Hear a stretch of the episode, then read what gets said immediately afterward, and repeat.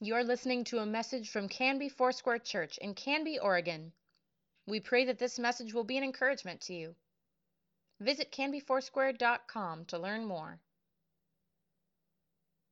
Uh, I want to pray over the time that we spend together. And sometimes I know it's meaningful to me. There's just things that I do, uh, physically, things that I do that remind me that, that I'm submitted to Jesus Christ, that my heart is submitted and surrendered. If we look back, last week's message was really centered on surrender in our own lives. And uh, I want you to do this. Just put your, I'm going to put my hand over my heart. I'm just going to pray that my heart would be surrendered and that we would, um, that we would know what God wants to do in His sovereign way in our lives and in this community. So, Lord, today, let us not be ignorant or mindless about the days that we're in. Um, this is not a surprise to you. Just let us be more, much more mindful of you, your sovereignty, your lordship, your authority, and today, your word working in our hearts. In Jesus' name we pray and we say, Amen. Many of you, we told the story a few weeks ago. Annette and I headed to Charleston to meet our grandkids who were coming in from out of the country. We surprised them. We had a great time. We spent four days together, walked the streets of Charleston, took different tours, learned about the city. But uh, so many times we would just be walking in a group together. One particular day, we're in the market, the Charleston Market. In fact, it's on Market and Meeting Street is is uh, is where the market was. And my grandson Jackson and I kind of got ahead of everyone. Uh, there, I didn't realize it, but the vendors do come out on the streets and they try to get you inside. Felt a little bit like uh, Mexico or somewhere else you go where they try to get you inside. And so we were walking along, and my grandson and I are just talking. A vendor stepped out on the sidewalk. She looked at both of us and she said, Wow, he really looks like you. And then I responded by saying, Yeah, he is a very handsome fellow. and um, my grandson rolled his eyes back and said, I hope this never, ever happens to me again with my grandfather. I sure hope I don't get embarrassed like that again. So, you know, I think we've all had something like that happen in our life where we've been with a friend or a family member or they, they say, wow, you look like, and then they fill in the blank. And this is what this is really what happens when we move into Genesis 37 all the way through chapter 50. And so if you have your Bible this morning, you can open to Genesis, Genesis 37. We're actually going to take a fairly big swath here. And so we're going to hang on just a little bit about what we're going to do and how we're going to open this passage of Scripture. If you remember, we're in this series called The Gospel Story. I don't know if you remember the byline, we've repeated it a few times. It's finding Jesus in the Old Testament. And I'm going to say this, I'm going to be bold, go out on a limb. Scholars may differ with me, and they probably have reason to, but I'm going to say this. Between Genesis 37 to 50, you will find Jesus more in those 14 chapters than you do almost anywhere else in the Old Testament. And I'm going to say this almost anywhere else in the Bible. So if you're looking for Jesus, you have landed in a great place. Now we know that we find Jesus, we see Jesus all through the Old Testament, but this is a concentrated place that we find Jesus, I mean, saturating these 14 chapters. Uh, we're going to talk about, and the primary focus isn't Abraham, Isaac, or Jacob. The focus in these 14 chapters is the person Joseph. Now, I don't know how much study you've done on Joseph's life. Uh, I think all of us probably have done a little bit if we grew up in church, but it's a, it's a great place to go. It is not a place that I thought you would find so much symbolism, so so many manifestations of of, of Jesus, uh, his life, his death, and his resurrection. But you see that in this passage. We're going to look at Joseph's life, and when we read about or uh, when we read about Joseph, he reminds us of Jesus Christ. I mean, you're going to see that in his life. And that's what I want us to look at for the next few minutes is where do we see Jesus in Joseph? He reminds us of Jesus. And that's what we think about when we look at others. So, who do people think we look like? I mean, who do people think I look like um, being with Jesus? Do I look like Jesus? Do I look like some other form, strange or otherwise? Who do I look like? And that's what we want to look at, pay attention to, because again, Genesis chapters 37 through 50 is the final section in the book of Genesis. And there again, 14 chapters are focused on one person, and that's Joseph. Now, I want you to think about it this way there is uh, more space in Genesis, 28% of Genesis is devoted to Joseph than it to Abraham, Isaac, and Jacob. That, that's a hunk right there. That's a lot of scripture. More space is dedicated to Joseph than to Genesis chapters 1 through 11. And if you remember there, there's a whole lot of stuff going on in those chapters. You have creation, you have the fall, you have the flood, you have the Tower of Babel. All of that going on doesn't even compare to the time that's committed eh, to Joseph in the book of Genesis. Now, what is Joseph like? If you were going to pick a word out, what would that word be? Um, I think it'd be a very simple word. I think of two words one, different. He's different. And I'm going to say that in a good way. And, and he's unique. He's unique. I, I don't know if there's anyone else in the Old Testament that when you look at their life, you, you'll say, wow, this person's got some things going. I think Daniel comes close. I'll just throw it out there. I think Daniel comes close. Uh, I, I, don't know how many people really get this close to Joseph because as you look at Joseph's life, he's almost flawless. But when you see a flaw, you have to recognize that he's only 17 years old, he's a teenager. I give teenagers passes. Uh, you should give them passes. There's grace there. They're teenagers. And even though things that were said uh, and the things that Joseph said might not have been appropriate, I don't know if he was relationally intelligent at that point or socially. It was a little awkward, it seems to me, when he steps up and gives a crazy dream to his father and his brothers. But that's not a sin. That was probably more of immaturity in his own life. So, in my mind, he does get a pass. I don't know if you knew this, but there is nothing in the Bible where Joseph is described in a negative way. There's nothing. He's not described negatively at all in Scripture. So, what does that say to us? It says he was a man who had a pure heart. Um, I would say that if you're going to put a list together, he was a man with a pure heart. He had no guile. That this is what we would see, I think, in the in the life of Joseph. And what we know is, scholars will say there are uh, in his life there are many, many ways that he looks like Jesus. I said earlier, it's a concentrated passage of Scripture. Some scholars have come up with a hundred different ways Jesus is reflected in this passage of Scripture. So don't worry, we're not going to do a hundred different things here.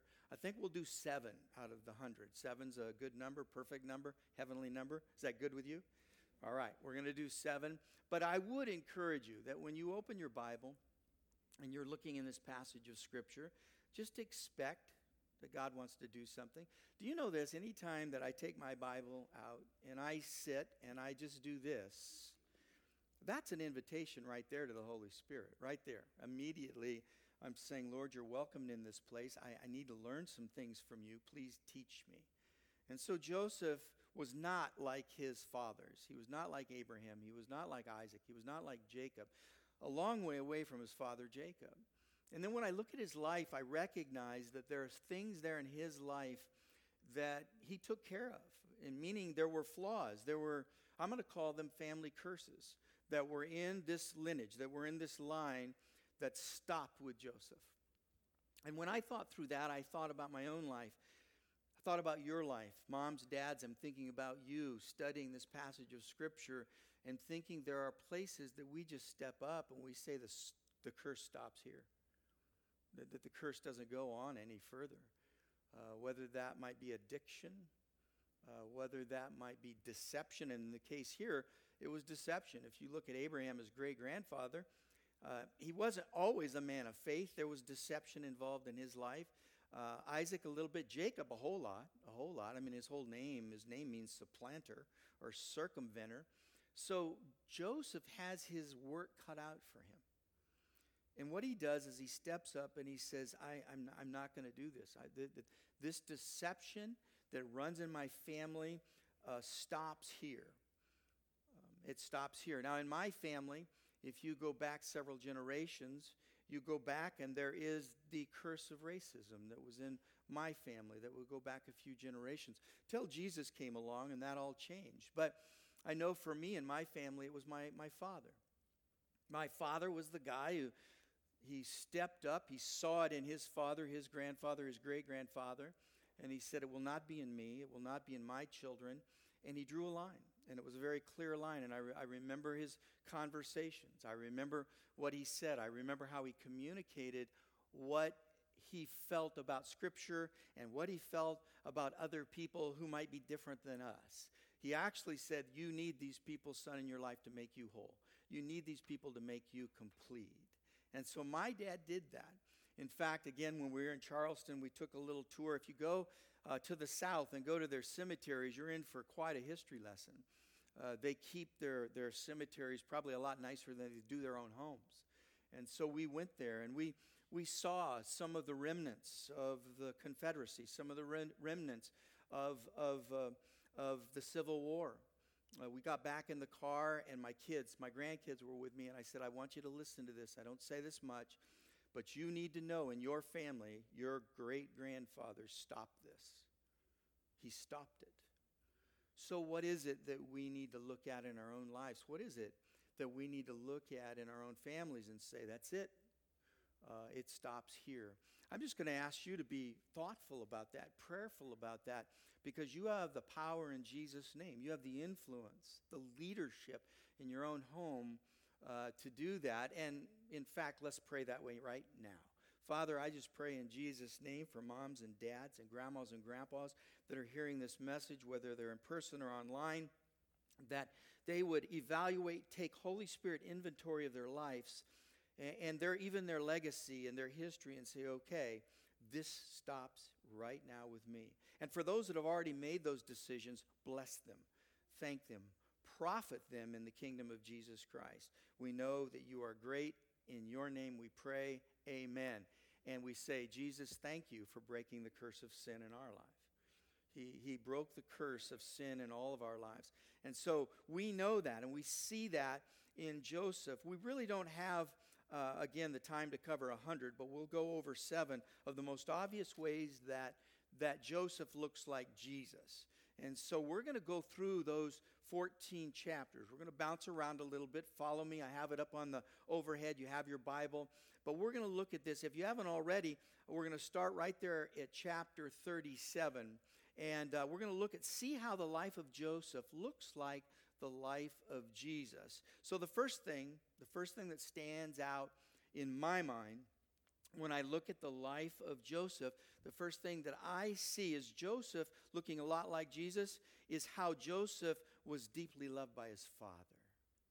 See, right there, you have just this huge in- indication of, wow, this is like a Jesus kind of thing happening here. Joseph was deeply loved by his father Jacob.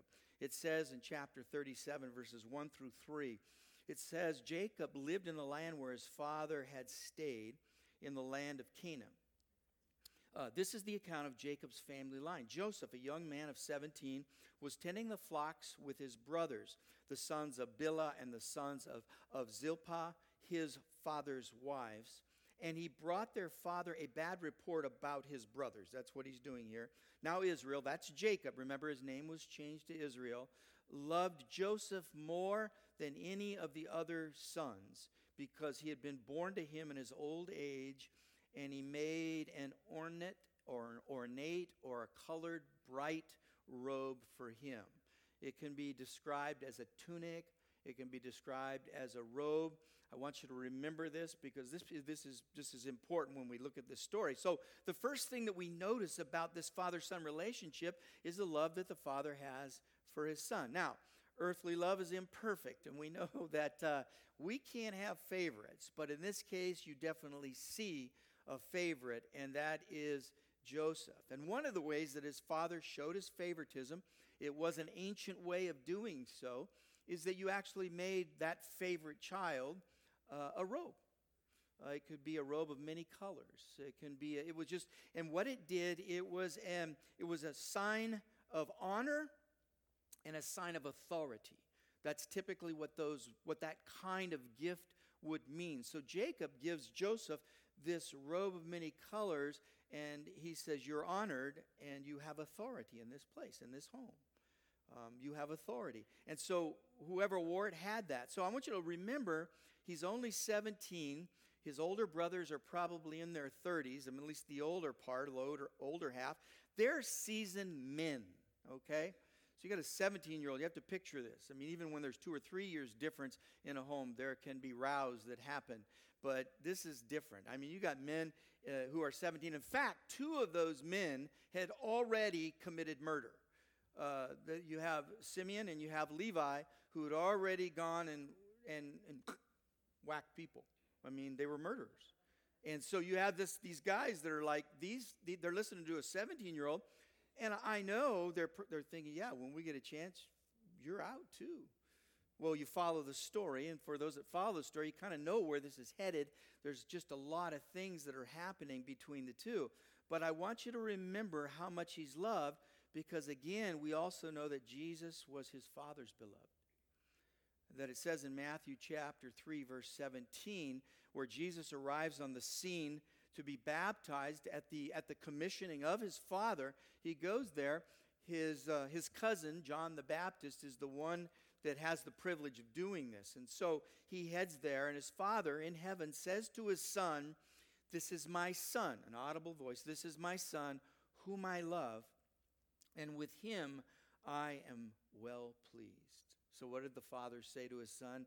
This is my beloved, in whom I'm well pleased and the tunic, going back to that tunic, being a symbol of authority.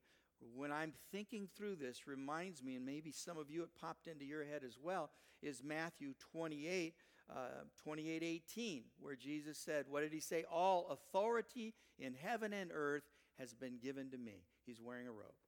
All authority in heaven and earth has been given to me. Now, there's something else. I was studying this and I thought, yeah, there's just something else. It was kind of one of those things that was nagging. And I thought there's got to be something else about this robe. We know honor, we know authority. Uh, how else could this work? Well, translated, we know it was a robe of many cl- colors, but that wasn't the only distinction of that kind of robe or that tunic, because there are translations that say it wasn't only a robe of many colors, but it was seamless. That it was seamless. And, uh, and, and it, it, it might not mean much until you take that passage and you compare it to John chapter 19, verses 23 and 24. It says, And when the soldiers crucified Jesus, they took his clothes, divided them into four shares. What did they do with Joseph? You see that happening. One for each of them, with the undergarment remaining. This garment was seamless, woven in one piece from the top to bottom. Let's not tear it they said to one another. Let's decide by lot who will get it. This happened that the scripture might be fulfilled that said, They divided my clothes among them and cast lots for my garments. That's in Isaiah. So this is what the soldiers did. Near the cross of Jesus, they stood, there stood his mother, his mother's sister, Mary, the wife of Clopas, and Mary Magdalene. So you see there what's happening here. This robe is significant both in Joseph's life and the life of Jesus. And they represent uh, the same thing. I, I read this and I went, wow, this is like a discovery I, I hadn't really fallen on. But Joseph here, for sure, is deeply loved by his father. Now, there's a second thing here that you can look at. It's connected actually to the first. As much as Joseph was deeply loved by his father, the second thing is he was deeply hated by his brothers. You see that. That he is, he's just hated by his brothers.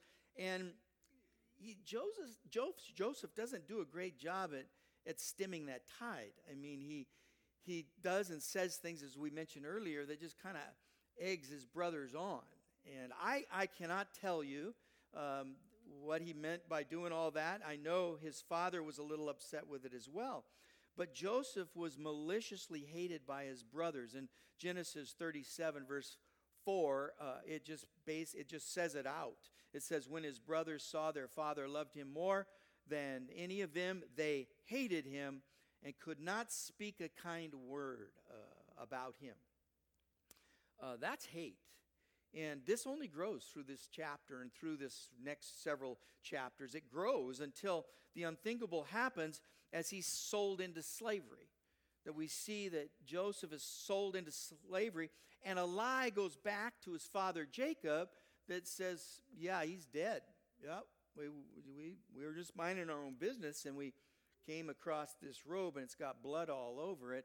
Well, they had taken a goat and put goat's blood on it. And, and you can imagine what happened uh, to that father's heart who deeply loved this son. And, uh, and, and, and he falls apart. It says that he mourned and mourned for longer than probably normal, is what we understand. This also is so much like Jesus. When I look at this, he was hated. And, and the reason you know this and you see it is not only what we see manifested on the cross, but what was told. It's only pure hate that can do to a man what Isaiah says they did to Jesus. It is one of the most vicious. In fact, when you read that portion of Scripture, it's, it's, it's pretty much R rated if you fill in the blanks because it, it is so gross, it is so nasty, it is so awful that they say they tortured and beat Jesus beyond recognition. You would not even probably know if you didn't know he was a man, you might not know he was a man. You might have thought he was an animal that was dragged and beat up. This is how hate treated Jesus, disfigured him. And when Jesus is presented to the crowds, we know that there were two a choice they had to make between Jesus and Barabbas. By the way, uh, Barabbas means the son of a father. That's interesting to me. The son of a father. Uh, we have the son of the father, Jesus, standing next to him and they start yelling, Crucify him, crucify him, crucify him. With passion, with hate, they say this. And the Bible says to us, and we know this, he came unto his own, and his own did not receive him. So his father loved him, his brothers hated him. The third thing that Joseph uh, represents for us, like Jesus, is he, he was sold for pieces of silver. Doesn't this get great? You, you guys need to do your study in this. When you get home, just take your Bible out and go dive into these 14 chapters and start pulling stuff out. In fact, send me a few, would you? I'd like to hear what you come up with. I'd love to see what you come up with in this passage. His brothers first want to kill him. Uh, Judah uh, steps up. Judah and Reuben at a particular time says, "Let's don't let's don't kill him. Hey, uh, why don't we just sell him and make a profit? You know, then then the, the, the murder is not on our hands. We don't have the blood on our hands. And it says, eh, listen to this. It says, after all, he is our brother, our own flesh and blood. They're so amazingly benevolent here. They're such kind brothers, you know. He's, he's our brother. Let's just dump him in a ditch. You know, let's do that.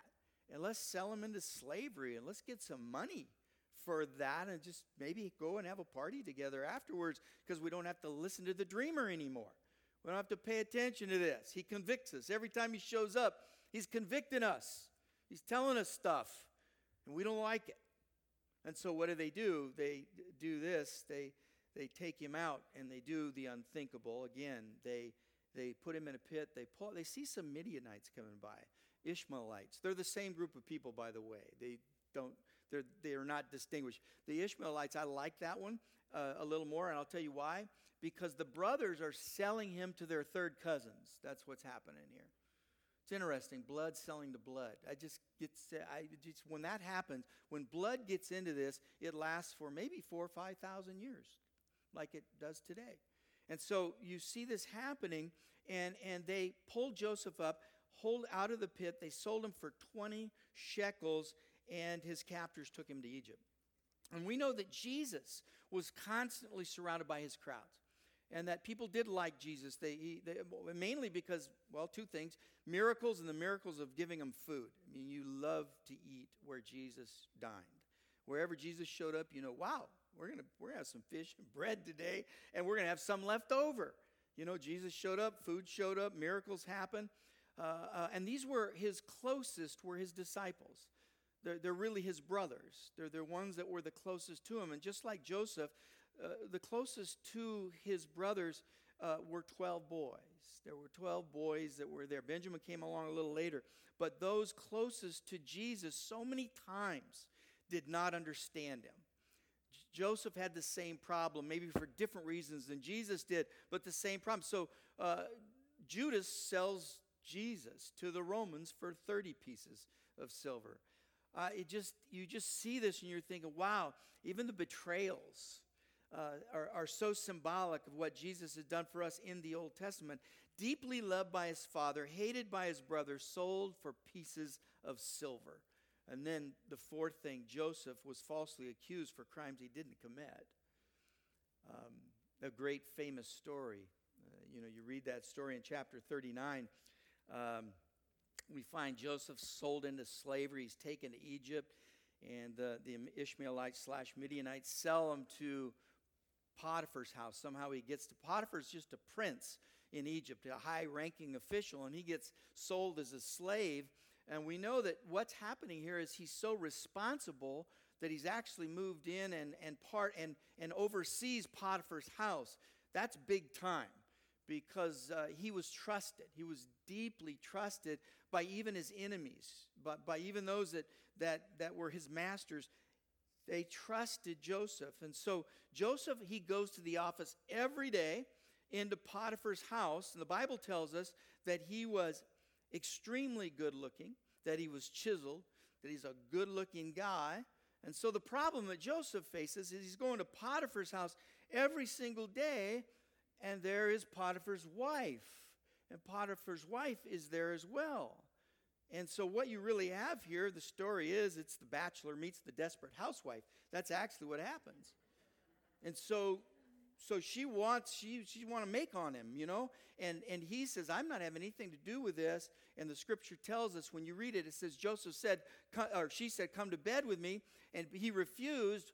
With me in charge, he told her, Listen to this. My master does not concern himself with anything in this house. Everything he owns, he has entrusted to my care. Wow. That's amazing. So he just flat out runs out. He gets out of there, he just leaves his coat. Uh, that guy has a problem with coats, gets him in trouble every now and again. And he has another problem, and you see it. And then you see, if you go to verse 15, she called her household servants. She's, she's now ticked off. And there's no trial, there's no judges. It doesn't happen like that. Look, she said, This Hebrew has been brought into this house to make sport of us. He came here to sleep with me, but I screamed. She's accusing him of rape. And when he heard me scream for help, he left his cloak beside me and he ran out of the house.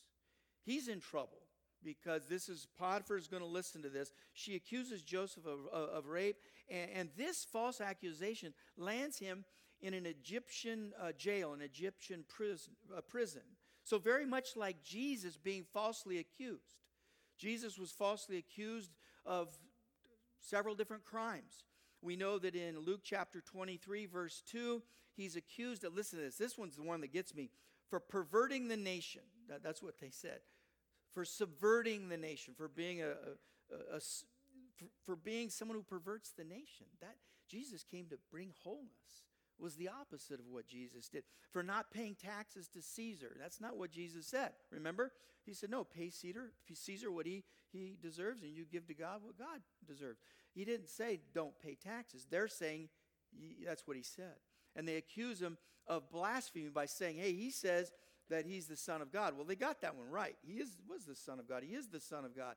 But they accuse him of these kinds of things. And so we see him dealing with these false accusations. Once again, as I mentioned before, the Jewish religious leaders jumped in as quick as they could. They combined with the Roman authorities and they went after Jesus. The only thing they could do was come up with something false. It's what they did to Joseph. They thought, man, this guy is upstanding dude. We got to create a problem here. And so he is finding himself being falsely accused of something he didn't do. So, number four, accused falsely. Number five, that looks like Jesus. Joseph was placed in a jail. This is going to sound familiar with two criminals. I, th- I thought this was, this to me was fun to go through this. And I hope it's fun to you when you read this. You go, wow, this is pretty amazing. It says, Sometime later, the cupbearer and the baker of the king of Egypt offended their master, not a good thing to do to the king. And then they said, Pharaoh was angry with his two officials, the chief cupbearer and the chief baker. He put them into custody in the house of the captain of the guard in the same prison with Joseph, where Joseph was confined. So, what do you have here? In chapter 40, you have him in prison two others alongside of him, a chief butler and a chief baker, two criminals next to Joseph. Does that sound familiar? It does. because that brings us to the cross. It brings us to the cross where Isaiah even speaks of this, and then the gospel bears it out. It happens that when he's on the cross, he's between two criminals. I don't know if they were a cupbearer and a butler or a baker, I don't know. But they were between two, he was between, Jesus was between two criminals. And what happens? Jesus was crucified between these two criminals. You can see it in Luke chapter 23, verse 32. One is on the right and one is on the left. And when Joseph was in prison, one of the prisoners was set free and exalted, the other was killed. So interesting. With Jesus, one criminal mocks Jesus. And the best we can tell, he spends eternity separated from God because of the words that came out of his heart. His mouth spoke. The other humbly cried out, Lord, remember me. Please, would you? And I can imagine he's just broken. I can imagine he's in pain. I can imagine he's crying if you can just hear his voice. He's at the end. It's a good prayer. Lord, remember me when you come into your kingdom. You know how quick Jesus is to lean into the humble, to the broken, to those that are hurting, us included. And today, if we have those broken parts of our life where we might be hurting, those places that we even try to hide from others, and, and, and we think for the most part we're keeping things a secret, but it comes out. The brokenness is there there's a place you can go. The Bible says that you can lean in, you can go to Jesus. And I love the fact that he doesn't hesitate to come to your place. He doesn't hesitate. He's not afraid of your sin. He's not afraid of the darkness that sin brings. He's not afraid of it. And what does Jesus say to this criminal? I mean, he doesn't even hesitate. I mean, I'm pretty shocking everybody, I'm sure. Jesus said, Surely today you will be with me in paradise. Today. We confess our faults, the Bible says that He's faithful and He's just to forgive us of all unrighteousness. That today, what we can do is say, Lord, forgive me.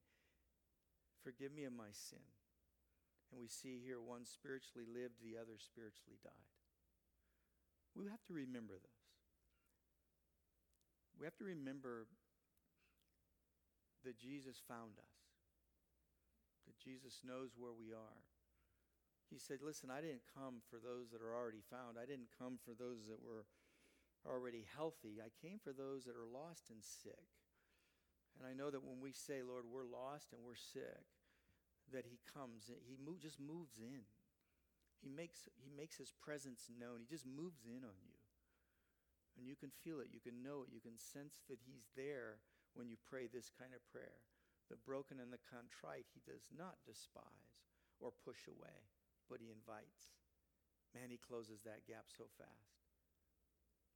I'm, I don't know why this is getting me today, but I'm exceedingly thankful that he doesn't wait around and judge it and measure it and wonder if it's okay. He leaves that to the other people, you know, that there's enough of that. And I think we would be good to remember how quick Jesus closes the gap for us when we sin and we're broken? How would we act? How do we close the gap with those that have offended us or hurt us? That we would close that gap so quickly. And so we see here the sixth way that Joseph looks like Jesus is Joseph was dead to his father and then he appeared to be alive. I mean, that's just the testimony here in, in chapter 37, verses 33 and 34. Um, it says Jacob recognized his son's robe. Some ferocious animal, he says, has devoured him, and Joseph was surely been torn to pieces. And then Jacob tore his clothes, put on sackcloth. He mourned for his son many, many, many days. The, the real translation there is it went way beyond. It went way beyond the normal period that you mourn uh, in, in, in, in a Jewish custom. It goes way beyond that. I don't know how many have studied history, but I know, for instance, when President Lincoln was assassinated, his widow wore black the rest of her life. That's a long time. Uh, it says here that he mourned for a long, long time. I don't know how long that is, but longer than we would. He was just broken. For years, his father thought that he was dead until you get to chapter 45 and he finds out that his son is alive. And the way the Bible describes that his son is alive, imagine that for, for us. Imagine that. Someone you thought was dead, it comes to life, and it's years later, and you see them. It says here that, that Jacob almost had a heart attack. It's, it's, it's, it's veiled, but it says here that his heart almost stopped, uh, that it stood still, that he couldn't believe it. He couldn't believe it. I mean, he's just like, he's an old guy by now. That probably did, I don't know what happened. I mean, that shook him. I'm sure that he had, you know, he had a bad leg too, a hip. I'm sure his heart and his hip, man, he's just hearing this and he, I got to sit down, man. This is, I got to sit down. That's way too much. I love what you're saying to me, but I got to see this. I got to see this. And God is so grace filled, he, he lets him see it. So you see, this whole situation, that which was dead, is now alive. It's unbelievable. And that's the comment. Jesus died on a cross, and three days he rose again. Mark 16, 6 says that, hey, you're looking, the angels say, you guys are looking for the dead among the living. You know, you really are. They still weren't believing it all.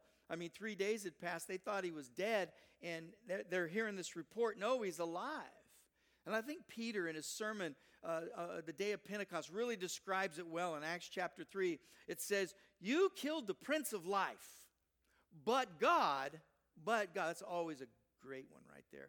But God raised him from the dead. See, you were a sinner lost, but God.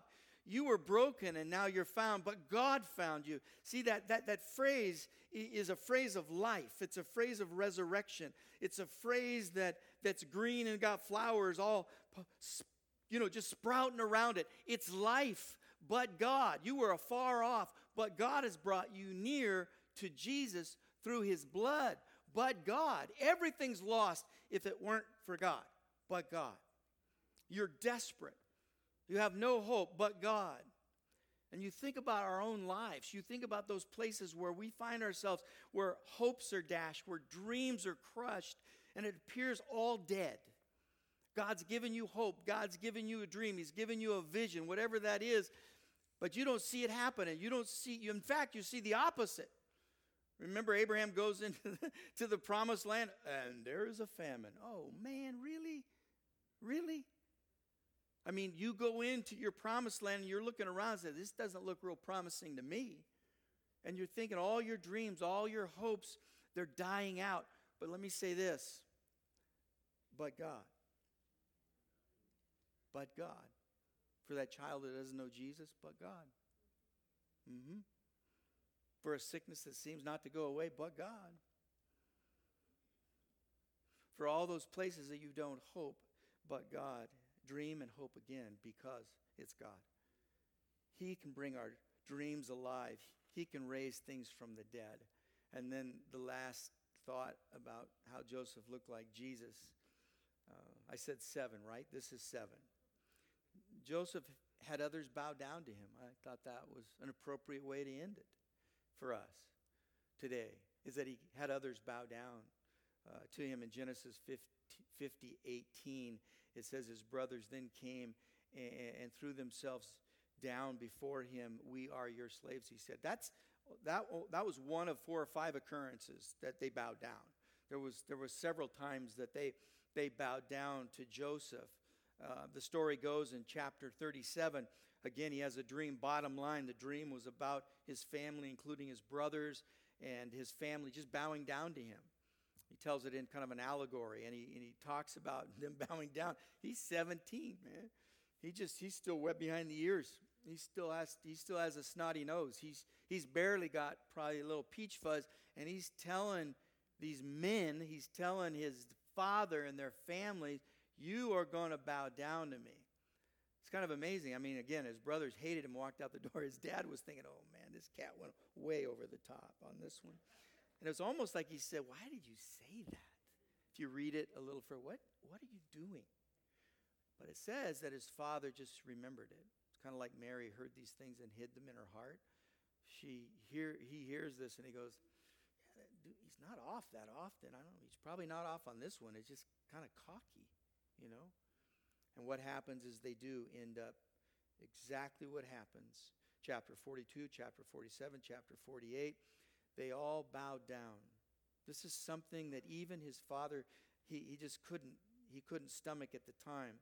And then you think about what is going to happen in our days, what's going to happen. Um, it's coming soon. Jesus is coming soon. Maranatha, he's coming. He's coming back. He's coming soon. I think it's good to know the events of, of, of what the Bible tells us about the last days. But I want to tell you this it's even better to know who that last day is all about. It's all about Jesus. That's what it's all about.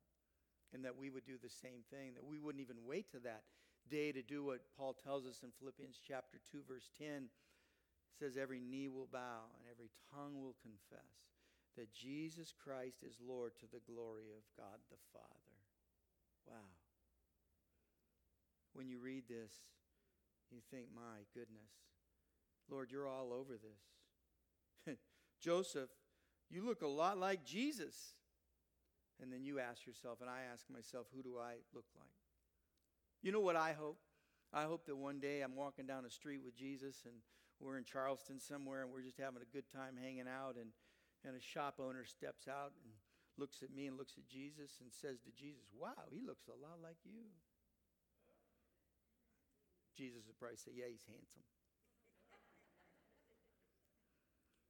that's, that, that's what I want to happen in my life, and that's what I pray you want to happen in your life that whenever you're going in your journey in life, whatever it is, people would look at you and go, Man, you're different.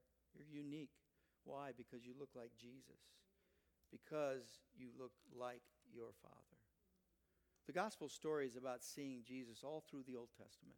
It's about seeing Jesus all through the New Testament. The whole Bible is full of Jesus, and that's why Jesus said, Hey, search the scriptures.